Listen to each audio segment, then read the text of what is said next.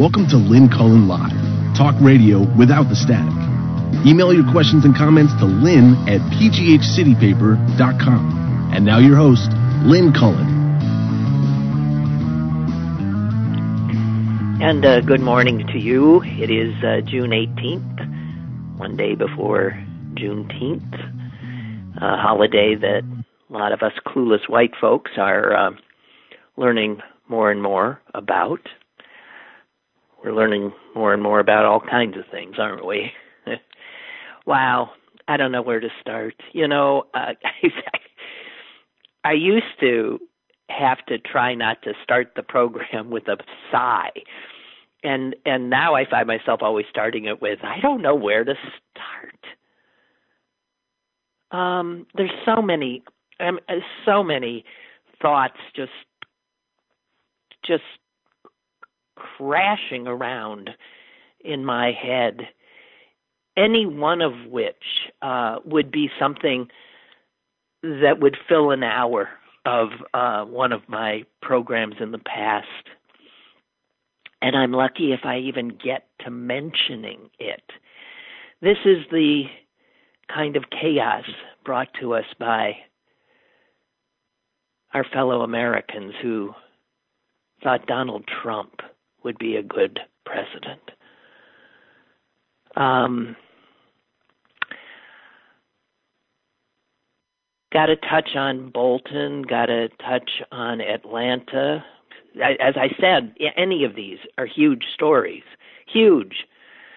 Um, got to touch on Tulsa. God Almighty. Um, let me start with with actually a, a column that Nicholas Kristof did because it it's about something that I do want to get into today, and um, this is the thing I think more than anything that unsettles me, scares me more than anything, and there's lots that we're afraid of these days, understandably. This to me is more terrifying than COVID 19. And what it is, is the delusion, the flat out insanity that has infected whole swaths of this country.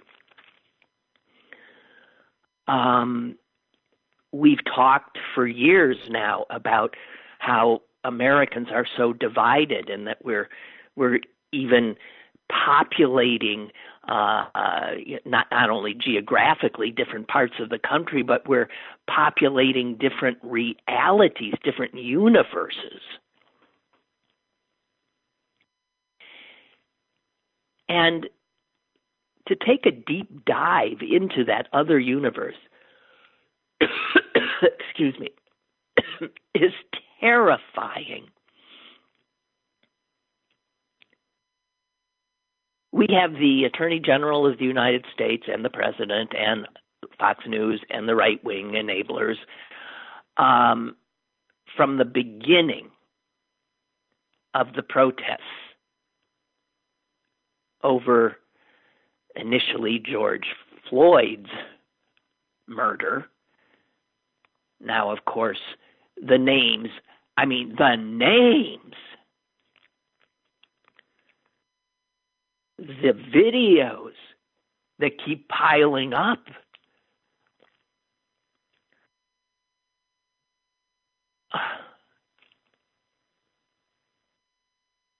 But the Attorney General of the United States, the President of the United States, when people poured into the streets, demanding change immediately said, Antifa.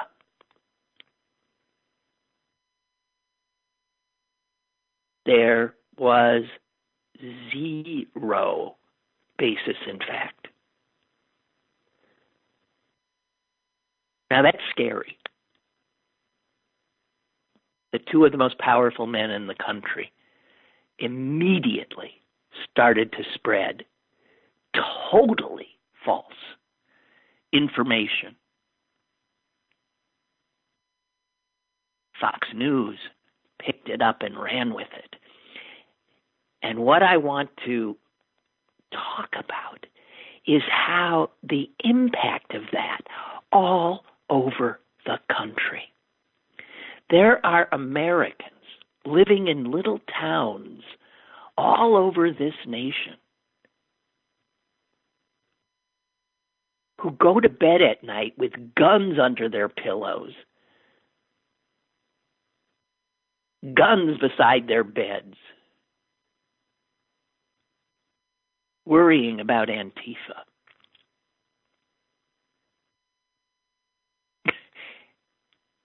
As an organization, it doesn't even exist. It's just sort of a bunch of what I think of as a bunch of anarchist kids who like to make trouble, sort of coming up with uh, some kind of a political uh, cover uh, for their mischief. And they have annoyed me for some time. They're so small in number.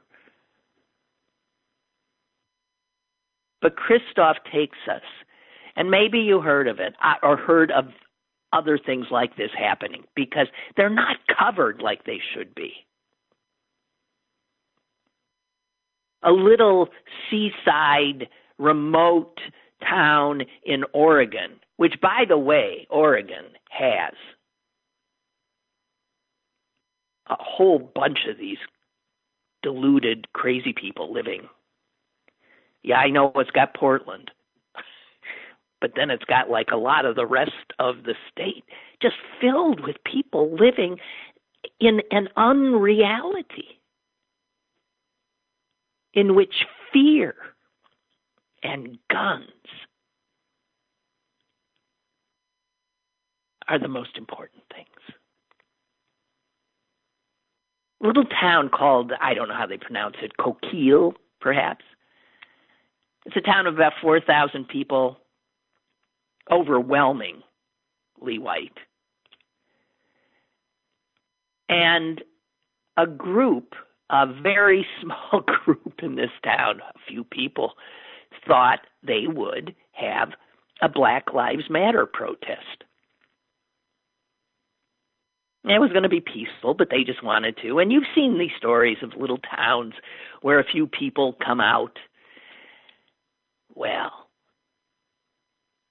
word raced through the town like wildfire into the next town and the town after that. That busloads of Antifa terrorists were headed to Coquille to destroy the city.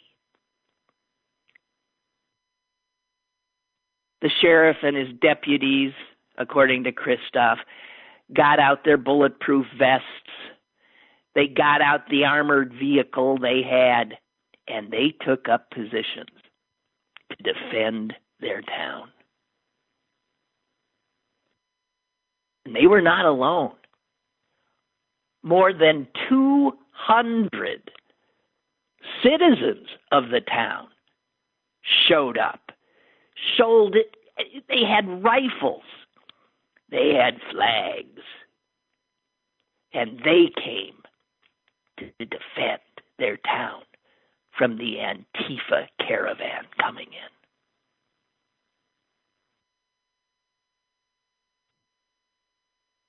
Quite frankly, I'm not sure what happened to the handful of people who were going to do a Black Lives Matter protest. I think if they were smart, they stayed home. Now you know the rest of the story. There was no caravan, there were no busloads, nobody came. And this same scenario has played out in other towns across this country. People fighting ghosts people believing absolute lies made up out of whole cloth but spread by the Attorney General of the United States of America, by the President of the United States of America, by the leading cable network, Fox News. And then, of course, social media. This anti Antifa hysteria is insane. It's insanity. And it's all over the place.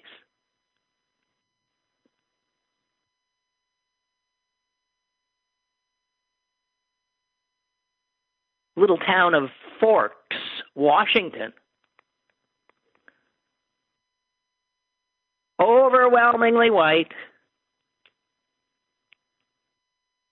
There was a family from Spokane who was uh, camping, camping in the area. They're mixed race,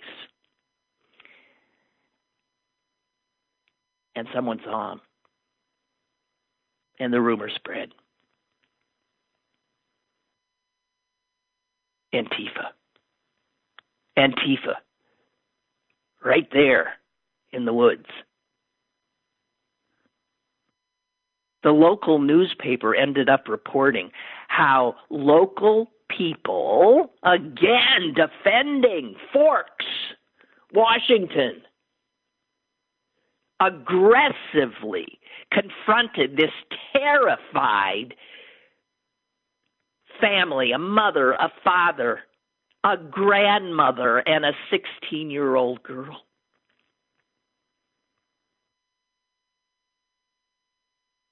With these angry white people surrounding them, they were told, We know you're Antifa. The family tried to get the hell out. Their car was tailed by four other cars filled with these vigilantes, some armed, of course. This terrified family who went camping end up in a nightmare of terror with these racists, these deluded lunatics. They cut down trees, the lunatics, to block the family from leaving. So they got stuck they had nowhere to go. I wish I knew more about the story. I am they they did survive and it was four teenagers, high school kids who rescued them. Cutting the logs with a chainsaw that they brought to open the the road, getting the sheriff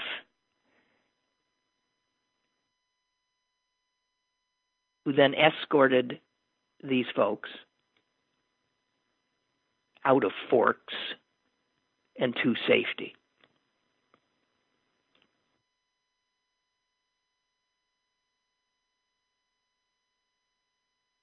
And here's the scary thing these people just, there's so many of them. They so terrify me.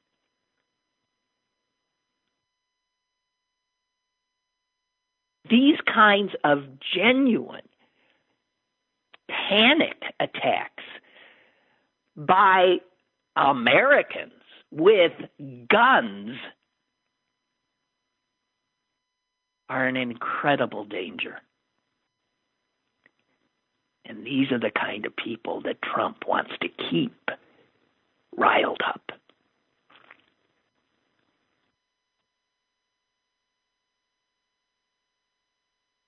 And then Kristof tells us something that, well, you should have figured. He says you might think that this kind of hysteria would be self correcting.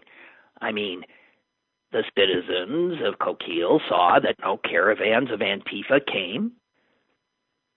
the people in Forks and all these other little towns who were armed to the teeth to protect their their property from these rampaging Antifa people were well left standing there I would imagine feeling foolish when nobody shows up. You would think that would be a sane person's well oh, geez I guess we got had somebody's messing with us. You would think they'd be angry that they were had. That people thought they were dumbbells who could be manipulated so easily, but that never happens. Because what happens in these little towns when Antifa doesn't show is that their show of force worked. So that the narrative actually gains traction. And they believe even more strongly that their show, these white folks and their guns, have saved the day and sent those cowardly Antifa into retreat.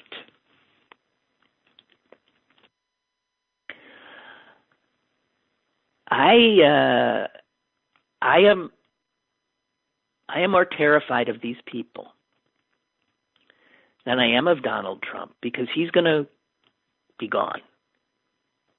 They will not.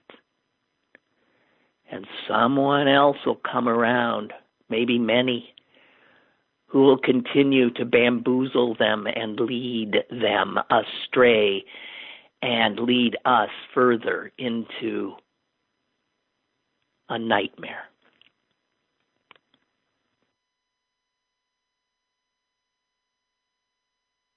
That's what I'm afraid of.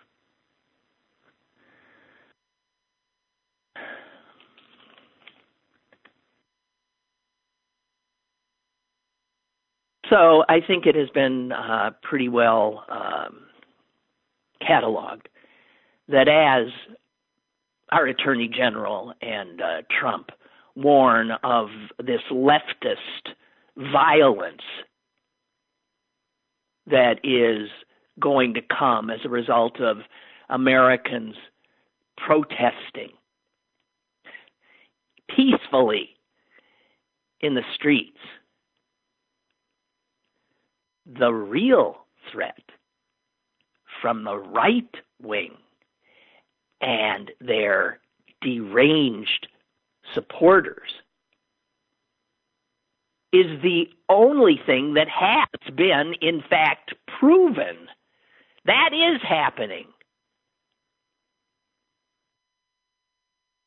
And this, again, you couldn't write this. You couldn't, if you made it up, you would say, oh, come on, that's too silly. The Boogaloo, Boogaloo movement or the Boogaloo Boys. The reality is, is the people belonging to that group are the ones that have, in fact, been charged since Americans took to the streets, have been charged with violent acts. Boogaloo. You thought, you know, what these things that were on the margins are now showing that there there's no leader again, no leader, no headquarters, no command structure, just social media and a lot of people peddling merchandise but they're increasingly visible. The Hawaiian shirts, the guys carrying the guns. Federal prosecutors in California, in Texas, in Nevada, in Colorado are raising alarms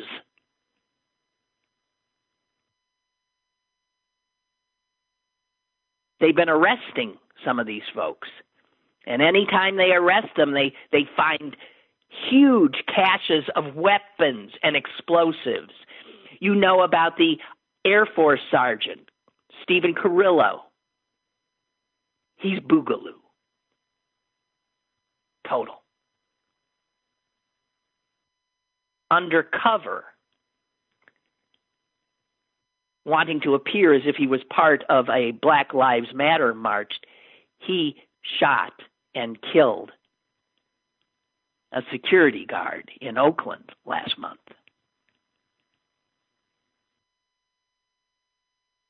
He got there in a car he stole and he scrawled in his blood on that stolen car before he went off to kill somebody in a uniform. He wrote in his blood B O O G. Former FBI agent who studies extremist political activity. Uh, his name is Clint Watts. He said the numbers are simply overwhelming. Most of the violence is coming from the extreme right.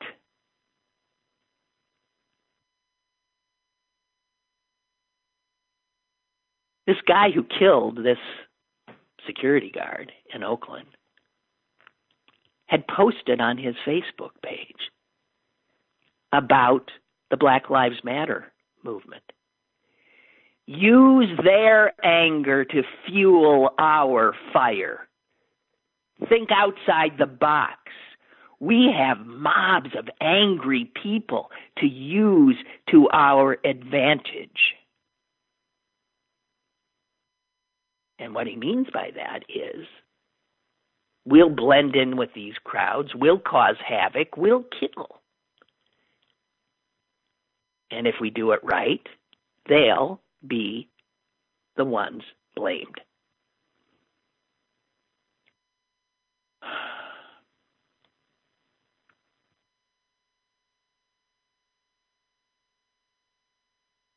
They are reaching tens of millions of people on social media. Federal authorities uh, this month uh, charged three guys in Nevada, all veterans of the U.S. military, of planning to use Molotov cocktails and other explosives to trigger violence among protesters in Las Vegas last month. These guys were caught before they pulled it off. An FBI SWAT team arrested them. They had fireworks, accelerants, an AR 15, a 12 gauge shotgun, and ammo.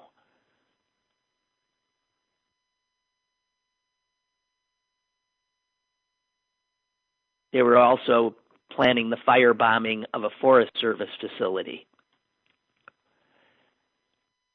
All these guys with a military background are advocates of this boogaloo.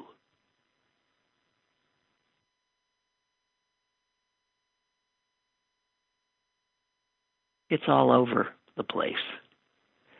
And this now flurry of boogaloo related prosecutions underscores the growing threat posed by this radicalized far right, this heavily armed radicalized far right that wants a race war.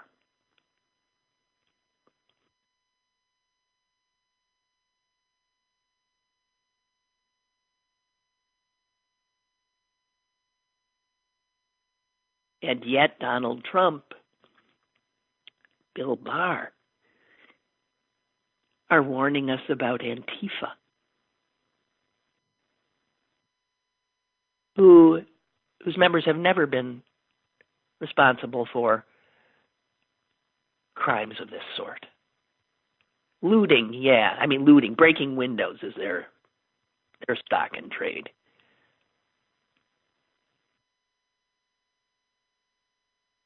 A lot of people say there needs to be a sense of urgency about this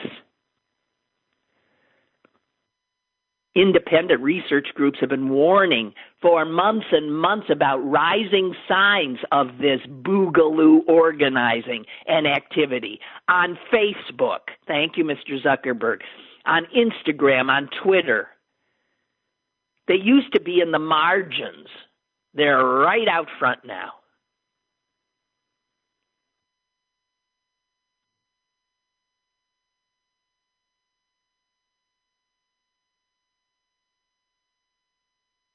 I don't know. Scary stuff. And getting very little attention.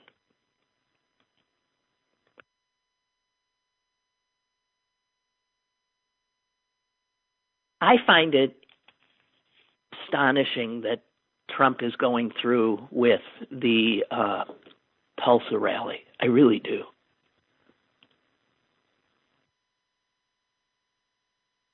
I mean,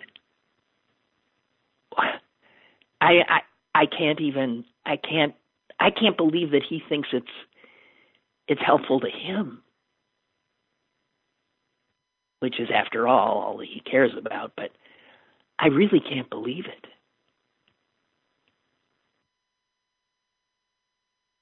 And did you see that the governor of Oklahoma has invited Trump to tour the black neighborhood since rebuilt that was burned and bombed to the ground in the murderous rampage of the Tulsa massacre. The leaders of the black community said, What? We don't want them here.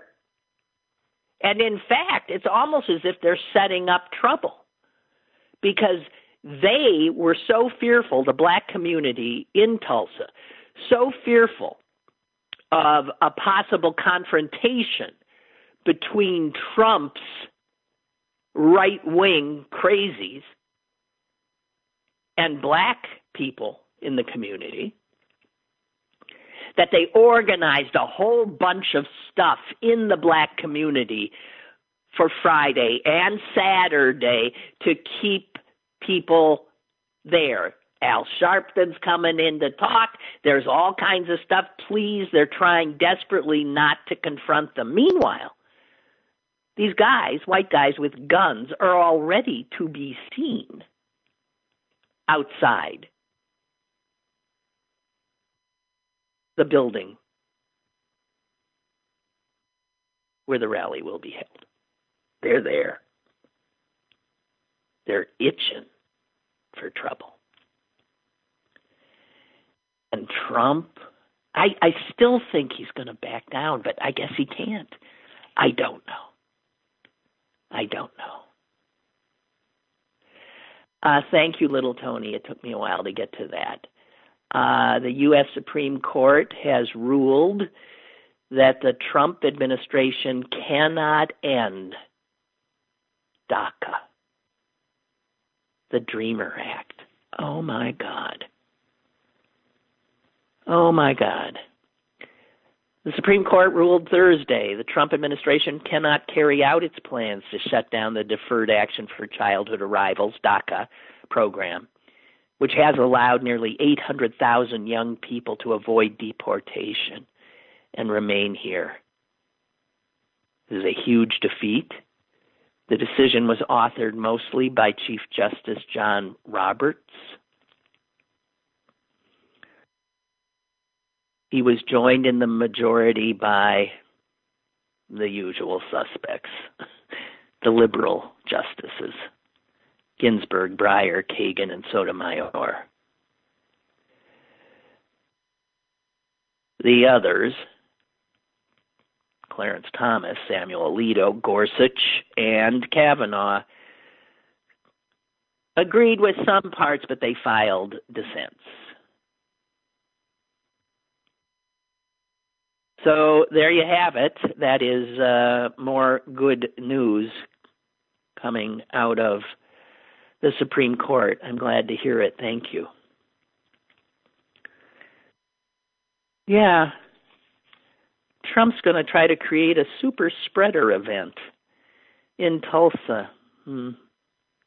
which, of course, um, in Oklahoma had its single day record, which broke the record set the day before of new cases. So they're spiking there, and he wants to create a super spreader event.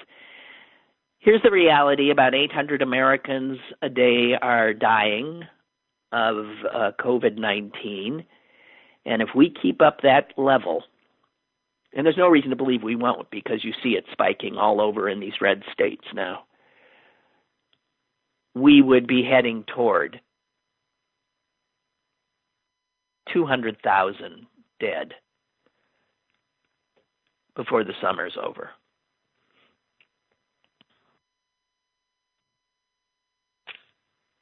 Trump says it's contained. The vice president says it's contained.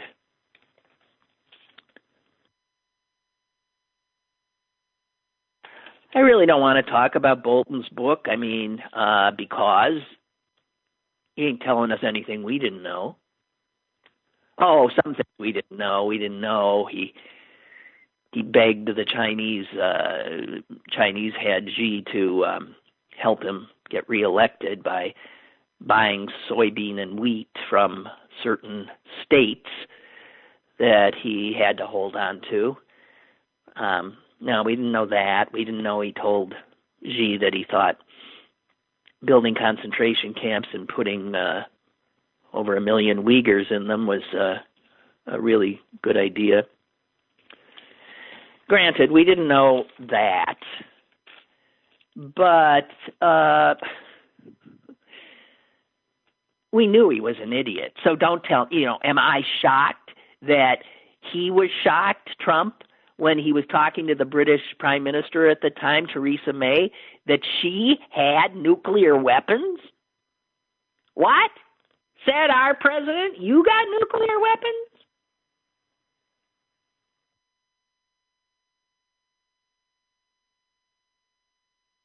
He thought Finland was part of Russia? He thought Venezuela belonged to America?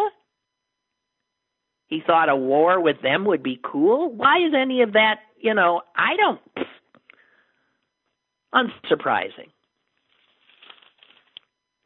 I yawn. And I'll tell you this this SOB, John Bolton, could have gone down in history in a good way. He could have changed the course of history by telling what he knew while the impeachment was going on. But he had money to make and a book to sell. And so he's just another corrupt enabler. He's just another example of extreme cowardice.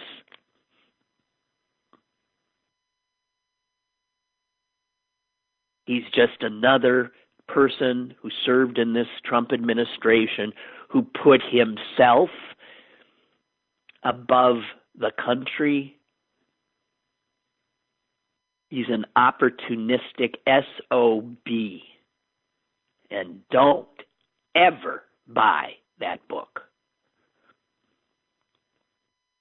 Catherine writes locally where I live, Kittanning, men showed up in Kittanning with assault rifles.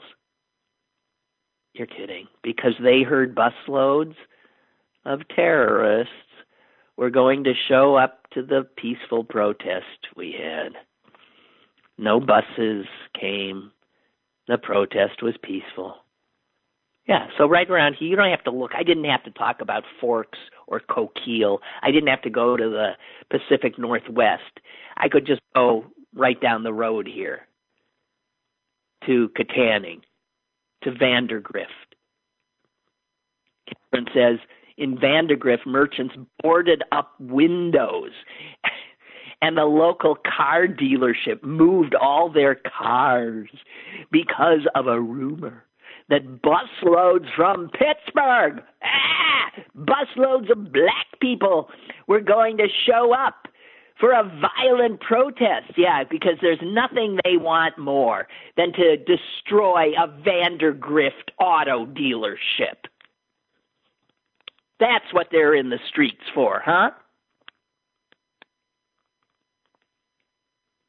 So Catherine's living right amongst small town America. That is insane. That is insane. There's no other word for it. They're de- delusional. Is that that's not insanity? Not being able to recognize reality? She says, I feel like I'm living in the twilight zone. You are. You are. I feel for you. I'm a little removed. Living in a big city. But we're all living in this craziness. Gigi writes, Good morning. What's going on with the Supreme Court? Well, I'll tell you what's going on. John Roberts uh, does not want his name to go down in history as the chief of the most uh, corrupted and politicized court in modern history. He's trying single handedly to save it because it bears his name. Just like the Warren Court, when Earl Warren was Chief Justice, in fact, there was a headline in the Wall Street Journal today, an article I, of course, did not read. It was on its opinion page that said something like um, Warren Court to blame for police brutality or something like that. I think that's what it said. And I thought, oh, yeah, right, sure. Well, Roberts doesn't want Roberts Court to be used in that way, but it will be. Too much damage has been done. Chuck writes regarding the Tulsa rally, let's see how many people actually show up. Trump is saying people are already standing in line. well, you know, Trump says you know there are there's there's activity outside that building, but it's yeah, they're trying desperately to make it look like it's a yeah, the place to be. Yeah, Trump said millions have requested tickets. I betcha. Those are the words of a master promoter. But in a state where the virus is on the increase, even the most dedicated followers will think twice before attending. I think the rally will fall flat. Well, it'll be interesting to see. I think if they think it'll fall flat, they'll pull the plug. If he thinks he's going to walk into a half empty arena, he's going to pull the plug and and say that he was concerned. He, uh, the local leaders, he listened to the people who were expressing concern for the health of the people, blah, blah, blah. That's how it would go down, right? And Chuck writes, and just like the photo op at the church, this rally is just another photo op. They need material for the flood of ads we're going to be seeing in the coming months which means that his performance at this rally will be over the top. Well, it'll be the first time if it's held that he gets that adrenaline going. Yeah. Um, yeah. Really. Um, I'm glad Beth called yesterday. She's the one who called who has lived and she's works in the movie industry and has uh, been in Atlanta. She moves around a lot because films move around a lot. She'd been in Atlanta for a long time, and she told us um, how she thought it was an incredibly corrupted um, police department there. But I have to tell you, and she said, I mean, that's a police department with a lot of black officers, black mayor. And so when you still see that even where black people are in these powerful positions, it doesn't change the the nature of the police. It certainly doesn't seem like it. And it's interesting that the the DA who charged the cop um, in this latest extrajudicial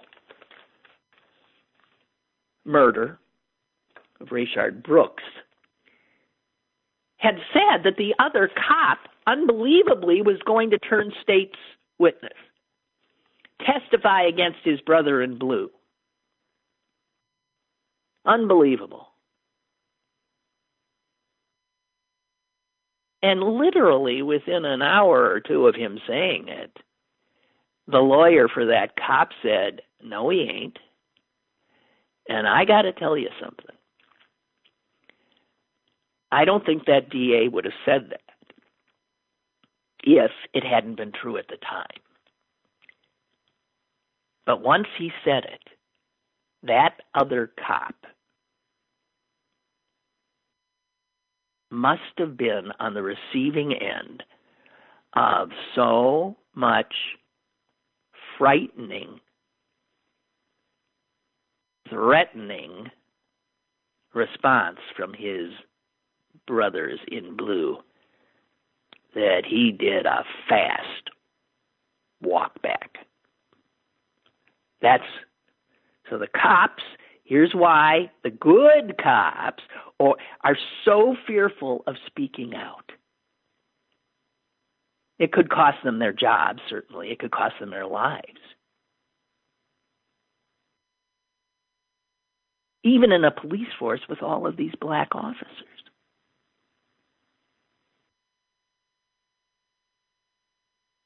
And then you saw the Atlanta cops refusing to respond to calls yesterday after their brother had been charged. Calls came in for police. They didn't respond. They were showing their muscle. And stop and think about that. I don't know what they're doing today. I haven't heard. Are they calling in sick? We got some blue flu going on. Here's the thing these same cops, when it comes to following the law, will find the most minor, piddling, obscure, even stretch the reality of some minor law to pin something, anything, on a black man.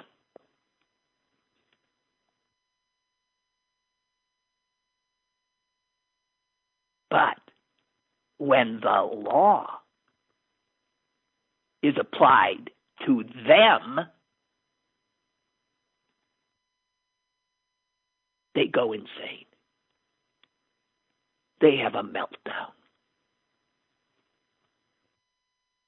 How dare you? They say. We're not going to do our job then. I want to tell you something.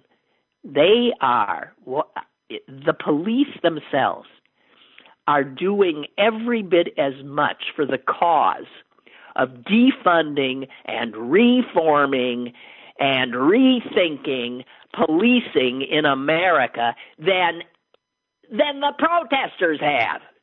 Good God, they're the ones. It's like Trump is defeating Trump the cops are defeating the cops. And they don't even get it. They don't even see that's what they're doing.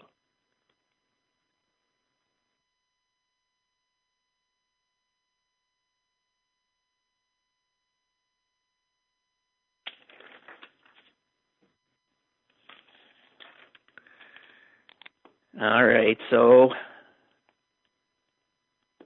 what we got here? Aunt Jemima's gone down. Mrs. Butterworth, ladies and gentlemen, is uh, on the on the line too. Now I'm a little surprised at that because I, I thought Mrs. Butterworth was uh, was a white lady. I mean, I don't. The bottle doesn't show. You know, the bottle's shaped like a a lady, a woman. And now the folks at Mrs. Butterworth man, the syrup industry is really going through hell this week. Uh, that's ConAgra, a wonderful, horrible corporation, if there ever was one. They own Mrs. Butterworth. And they say that the company has begun a complete brand and package uh, review. And I thought, huh? And it turns out that um, Mrs. Butterworth's physical shape uh, strongly resembles, according to uh, some folks, a mammy caricature. The you know the the physique, the uh, the style of dress. It, it it's everything but the black skin and head covering. ConAgra said the uh, bottle, the image was intended to evoke the image of a loving grandmother. But ConAgra says it does understand and wants to stand in solidarity with. Oh God, I love it when corporations start using phrases like stand in solidarity with our black and brown brothers. And we can see that our packaging may be interpreted in a way that is wholly inconsistent with our values. Let me puke.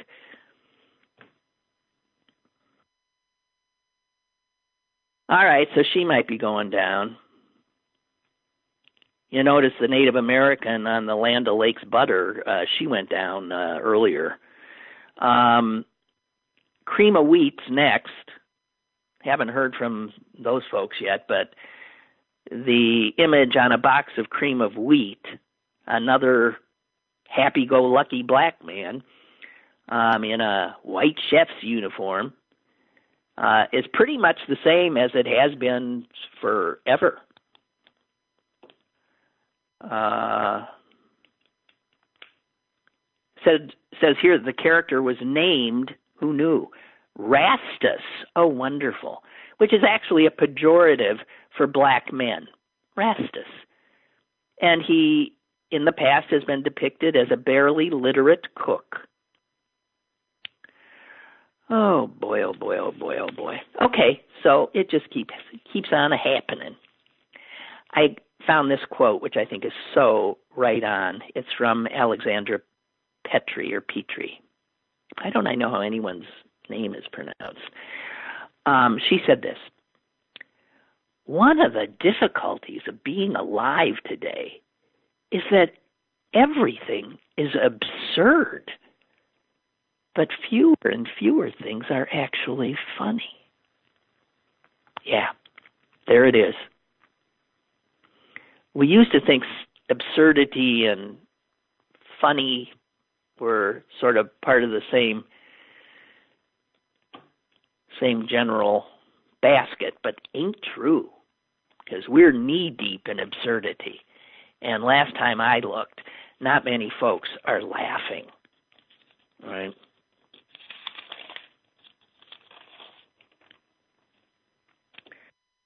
Um, okay. I guess the thing, I'm sorry, I just can't believe. What, what do you think? Is Tulsa going to happen or not? Um, I just don't understand. There's stadia uh, Uh, why doesn't he put it outside? I just, it's unbelievable. It's really unbelievable. The greatest insanity and delusion is inside the head of a man who is, and I want to thank all you voters again who did it, the President of the United States wholly incompetent, ignorant, and nuts, and cruel.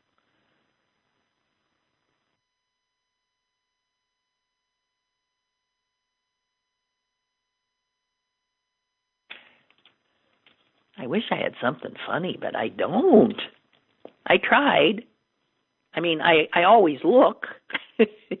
I'm pouring through things, always looking for something that might be a little lighter, and I have to tell you, I uh, I, I came up empty. So, if any of you know anything, let me know. Um, by the way, I have um, booked for is it next week? Maybe um, a guy who worked at CNN for years and years and years, um, who then started writing novels. And his latest novel is called Fake, and it's about news. And the novel itself is, um, you know, it's a page turner and a little. But I could, I did. I wanted to know how it was going to end. Um, but it, because it takes place, um, the lead uh, character is a woman who is a White House correspondent. And because this guy knows so much about how the news business works in in DC, um, it's a fascinating uh, look. So having him on to talk not as much about the book as about um, CNN. He was uh, an editor on uh, Wolf Blitzer's uh, program. Um, the Situation Room. Here's another thing um, I came upon today, which just, you know, if I were. I can't imagine the exhaustion black people feel. I, all right, well, I just can't. I can't.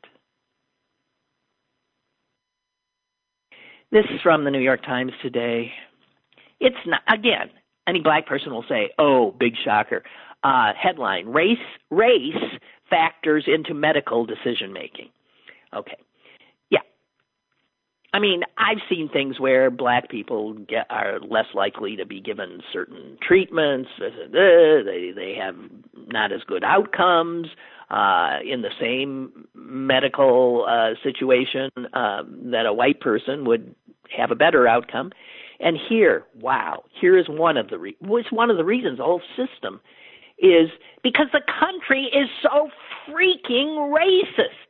It's in it's in the it's it's infected everything, everything. I'll just read this a little bit here. Unbeknownst to most patients, their race is incorporated into numerous medical decision making tools and formulas that doctors use to decide treatments. Your race factors into whether or not you're going to get something or not. What the hell? And this involves things with cardiac issues, cancer, maternity care. Um, this is a, a paper published uh, yesterday in the New England Journal of Medicine, and it flat out says this has got to stop. It amounts to racial profiling in medicine, and we need to get off this train. That won't be easy because all the doctors out there have been trained to use these diagnostic tools. The unintended result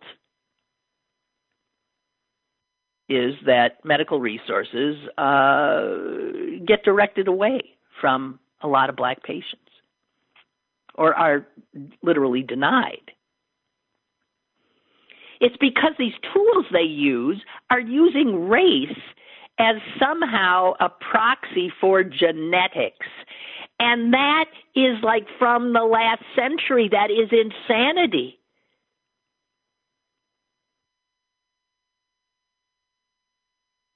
The paper in the New England Journal of Medicine includes a chart that lists nine areas of medicine where there are race based tests that are used today getting used right now over at UPMC. getting used right now over at Quest Diagnostics because it says labs routinely use these calculations, like figuring out if someone's kidney function uh, is at the point where they need a kidney transplant. A white patient and a black patient, both having the same numbers on how their kidneys are filtering, will not necessarily be given the same answer of whether or not they can have a kidney transplant. In fact, the black people are handicapped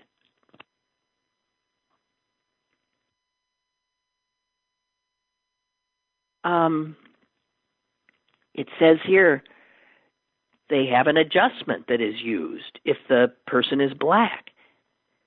Black patients end up with slightly better rates of filtration than whites, which can be enough to make those with borderline kidney disease ineligible for a transplant. Same goes for osteoporosis medications. The National Osteoporosis Foundation actually calculates different rates of fracture for black women and white women. And this impacts on what medications they might be given. This goes on in obstetrics. And in these formulas, you're either white or you're black. There ain't nobody who's mixed race, when in fact, most of us are.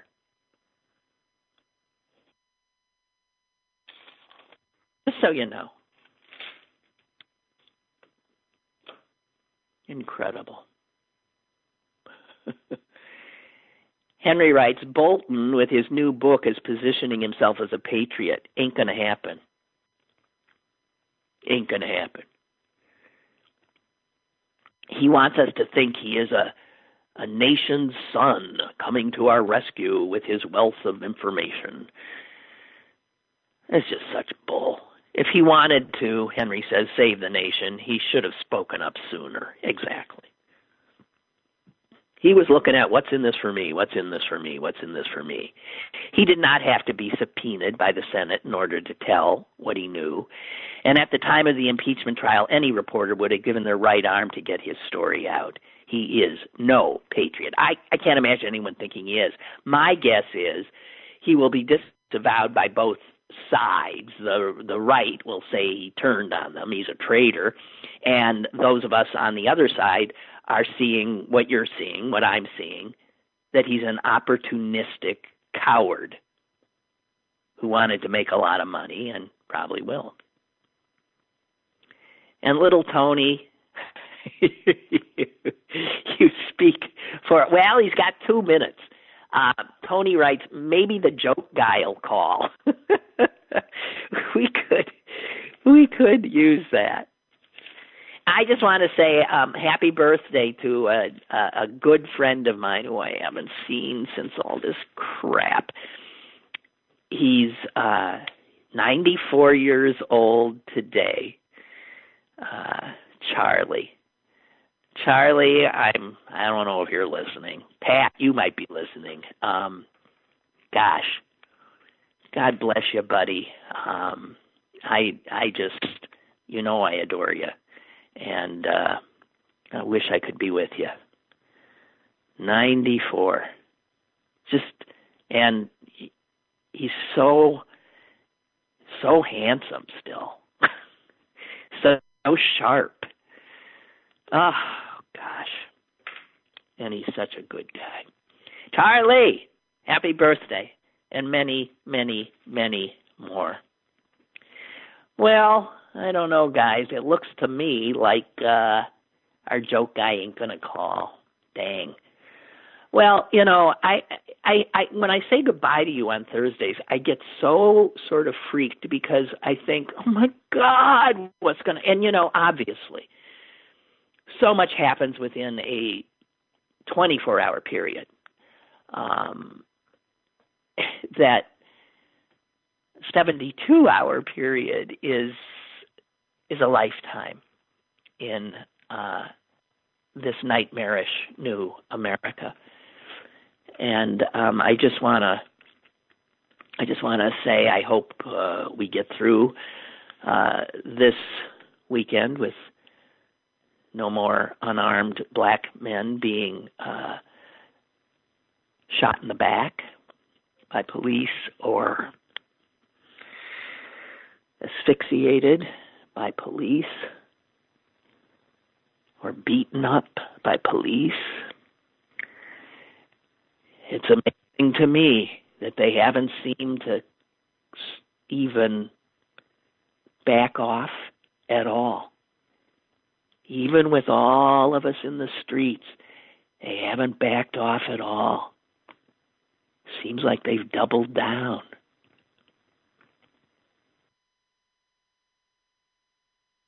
They know we got our phones out. They know everything they're doing is being is being videoed. And because there's cameras on buildings all over, the odds of a cop being able to do this and not be seen are getting just smaller and smaller and smaller and smaller and still and still with witnesses standing there they feel apparently no compunction to just openly murder black people in their beds, in the street, wherever. Wherever. And we all know it now. We all know.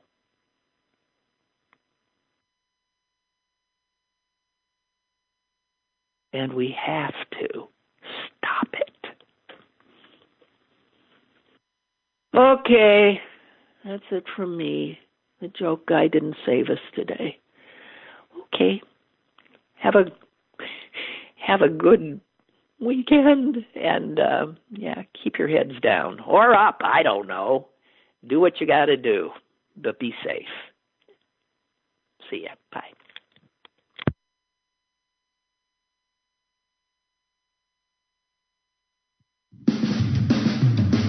Lynn Cullen Live, Monday through Friday from 10 a.m. to 11 a.m. and archived at pghcitypaper.com. The opinions expressed on Lynn Cullen Live are those of the host and do not necessarily reflect the viewpoints of Pittsburgh City Paper or its advertisers.